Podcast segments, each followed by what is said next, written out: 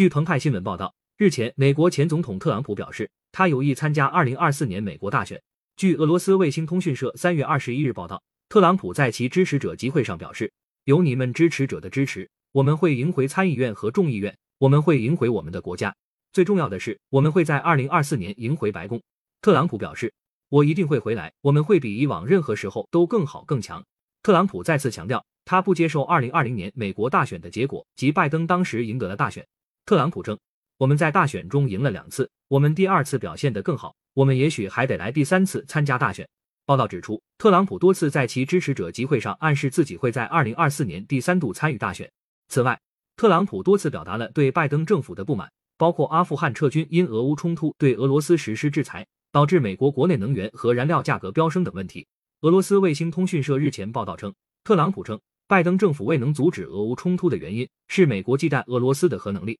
特朗普表示，正是他在任时，美国开始向乌克兰运送标枪、反坦克导弹系统等武器。特朗普强调，自己是近四十年来唯一一个没有让美国陷入任何新冲突的总统，因为他的性格让美国远离冲突。对于美国能源现状，特朗普表示。现在的美国政府正祈求沙特阿拉伯、伊朗和委内瑞拉等国的宽恕，而不是开发自己的能源。本月早些时候，拜登正式签署了禁止美国从俄罗斯进口能源的行政令，包括禁止俄罗斯原油和某些石油产品、液化天然气和煤炭等。华尔街日报报道称，美方随后希望与沙特和阿联酋等国领导人通话，以协商有关石油出口的问题，但均遭对方拒绝。华尔街日报指出。由于美国政府在沙特和也门胡塞武装的冲突中没有给予沙特足够的支持，在重启伊核协议谈判时没有足够考虑到沙特和阿联酋的意愿，因此这两个海湾国家目前与美国的关系处于紧张的状态。感谢收听羊城晚报广东头条，更多新闻资讯，请关注羊城派。